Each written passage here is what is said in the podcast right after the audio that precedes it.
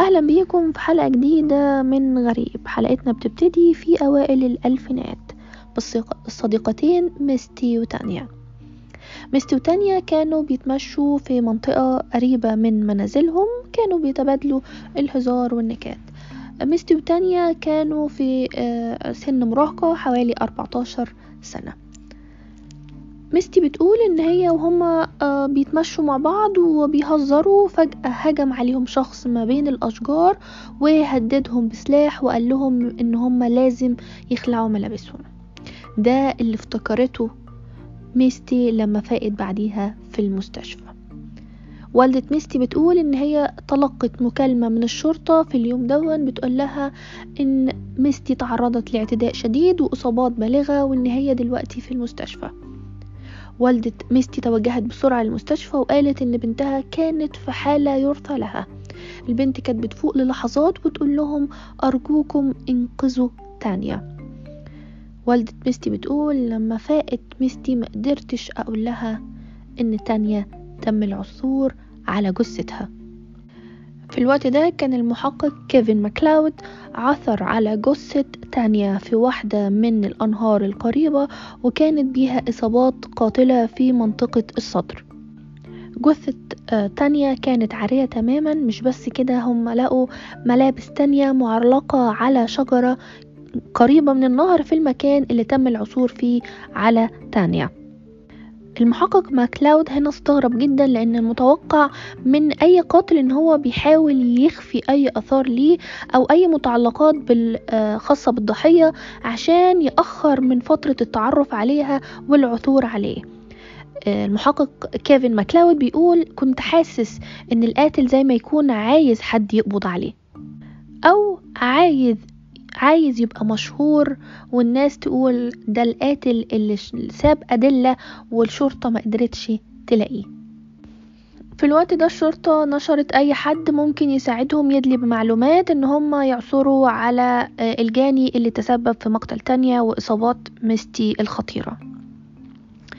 المحقق ماكلاود جاله اتصال غريب من شخص بيقوله إن هو اللي وصل ميستي للمستشفى. المحقق كيفن استغرب لأن هما كانوا متوقعين إن تانيا هي اللي إن ميستي هي اللي تحملت على نفسها ووصلت للمستشفى. المحقق ماكلاود حاول مع الشخص ده إن هو يقابله أو يديله أي معلومات لكن الشخص ده قفل الخط. المحقق مكلاود طلب من شركات الاتصال إن هم يتتبعوا المكالمات اللي هتيجي لأن هو توقع هيبقى فيه مكالمة قريبة من نفس الشخص ده وفعلا توقعه كان صحيح وجاء اتصال تاني ل 911 من شخص قال لهم آه أنا عايز أقول لكم إن طعم جسد تانيا كان شهي جدا. ودي الحاجة اللي ما نشروهاش للعامة إن كان في آثار ما يشبه العضات على جسد تانيا وخاصة في منطقة الصدر. من هنا بدأت الشرطة تعرف إن هي أمام القاتل الحقيقي مش شخص بيدعي إن هو ساعد ميستي للوصول للمستشفى. على الرغم من إن هما كانوا بيتتبعوا المكالمة وقدروا يوصلوا للمكان اللي بيتكلم منه كابينة الهاتف لكن للأسف كانوا وصلوا بعد ما كان الشخص ده اختفى. بعد مرور أربع أيام بدأت ميستي تفوق تماما ومن محاربتها للموت وتستعيد جزء كبير من وعيها. أول ما فاقت ميستي بدأت تسأل تانيا فين؟ تانيا إيه اللي جرالها؟ والدتها في اللحظة دي قالت لو إحنا محتاجين نساعد الشرطة عشان يعثروا على الجاني يبقى لازم ميستي تعرف الحقيقة وأخبرتها إن ميستي ما قدرتش تقاوم وإن ميستي توفت.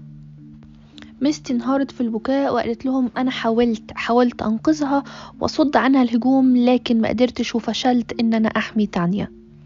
المكالمة التالتة آه، جت للشرطة بعد جنازة تانيا وقال لهم آه أنتوا فاكرين إن أنا غبي إن أنا هسيب بصماتي على كابينة الهاتف بعد ما اتصلت بيكم وهنا تأكدت الشرطة إن القاتل ده ما بيمشيش من المكان اللي بيتصل منه.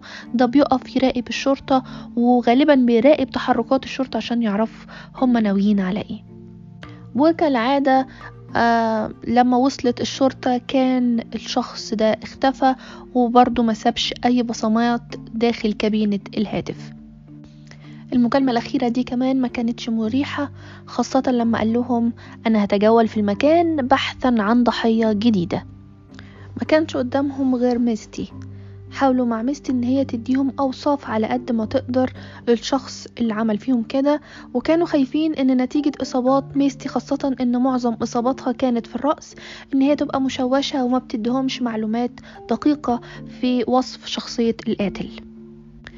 بس تم نشر الصورة اللي عملتها آه، ميستي لرسام الشرطة وتم إعلانها في جميع الأماكن أملا إن حد يقدر يديهم معلومات عن الشخص ده. بعد ما نشروا آه، الرسم جالهم ثلاث مكالمات من ثلاث أشخاص قالوا إن هم عارفين الشخص ده وادلوا بمعلومات عنهم. الثلاث معلومات كانوا متطابقين وتم القبض على الشخص ده. اللي اول ما تم القبض عليه رفض تماما إن هو يتعرض لجهاز آه، كشف الكذب ورفض إعطاء أي عينات حمض نووي. وما كانش قدامهم غير فقط الصورة بتاعت ميستي وذاكرة ميستي المشوشة لكن جالهم اتصال من فتاة أخرى قالت إن الشخص ده يشبه تماما الشخص اللي اعتدى عليها قبل كده. في اللحظة دي وافق الشخص ده إن هو يديهم عينة من حمض النووي بالإضافة لطبعة لأسنانه عشان يطبقوها بعلامات العض اللي موجودة على جسد تانيا في الوقت ده كانت لسه تقنية ال DNA لسه حديثة وكان بياخد الوقت تقريبا من شهر ونص لشهرين عشان تطلع النتائج. الشرطة دي هنا توقعت إن هم خلاص هيحلوا القضية دي وإن هم قبضوا على القاتل. لكن المحقق ماكلاود كان عنده شكوك إن مش هو ده الشخص المعني. في انتظارهم لنتائج الدي إن إيه ماكلاود قرر يقعد مع الشخص اللي تم القبض عليه لمدة 12 ساعة عشان يعرف منه معلومات عن إزاي عمل الجريمة دي وطلع بعد ال 12 ساعة دول متأكد إن مش هو ده قاتل تانيا والمعتدي على ميستي وجاءت فعلا نتائج ال DNA عشان تأكد شكوك ماكلاود إن مش هو ده القاتل. المحقق ماكلاود في النقطة دي ما كانش قدامه أي وسيلة غير إن هو يذيع مكالمات القاتل. طبعا رغم اعتراضات كبيرة من رؤساء قال إن هو ده الحل الوحيد عشان يلاقوا الشخص ده املا في إن حد يتعرف على صوته ويتقدم بمعلومات عنه. طبعا إذاعة التسجيلات دي آه، أصابت السكان المنطقة بذعر شديد إنه في قاتل وبيقول لهم كمان إن أنا بدور على ضحية جديدة. خاصة إن تل المدينة الصغيرة دي في كندا كانت معروفة إن هي هادية جدا وما بيحصلش فيها آه، جرائم فكان آه، اللقاءات اللي بتتم مع سكان المدينة كانت بتبين قد إيه إن هم خايفين. الناس بدأت تتحرك في مجموعات آه كبار السن ما بيمشوش لوحدهم. آه معظم الأهالي اللي عندهم بنات في سن المراهقة كانوا هم بيوصلوهم وبيجيبوهم لأي مكان هم متوجهين ليه. بدأت طبعا تيجي مكالمات للشرطة من أشخاص بيقولوا إن هم عارفين أصوات مقاربة ليهم أو أشكال مقاربة للصورة اللي طرحاها الشرطة بس ما كانتش فيه حاجات دقيقة تساعدهم إن هم يقبضوا على القاتل. وجت بعد كده مكالمة جديدة من القاتل بس المرة دي مش الشرطة. المرة دي جت لميستي نفسها وكان تهديد صريح لميستي وعائلتها. مش مكالمة واحدة تقريبا ثلاث مكالمات بالتهديد جم لميستي. فاضطرت الشرطة إن هي تحط ميستي وعائلتها في برنامج حماية الشهود خوفا عليهم من القاتل.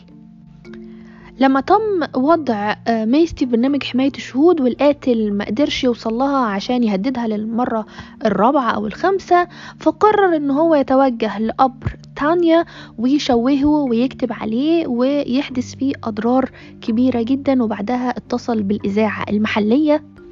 ويقول له للمذيع من فضلك اخرج وشوف العربية بتاعتك عليها إيه.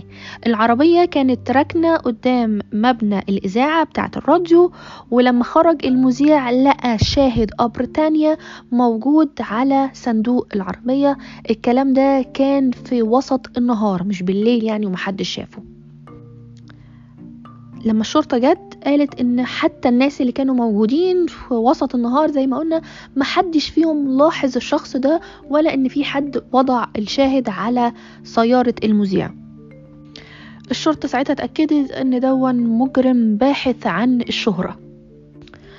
ما مرش أيام بسيطة واتصل مرة تانية ب 911 وقال لهم إيه رأيكم في هديتي؟ هديتي مش هتكون الأخيرة انتظروا هدية جديدة.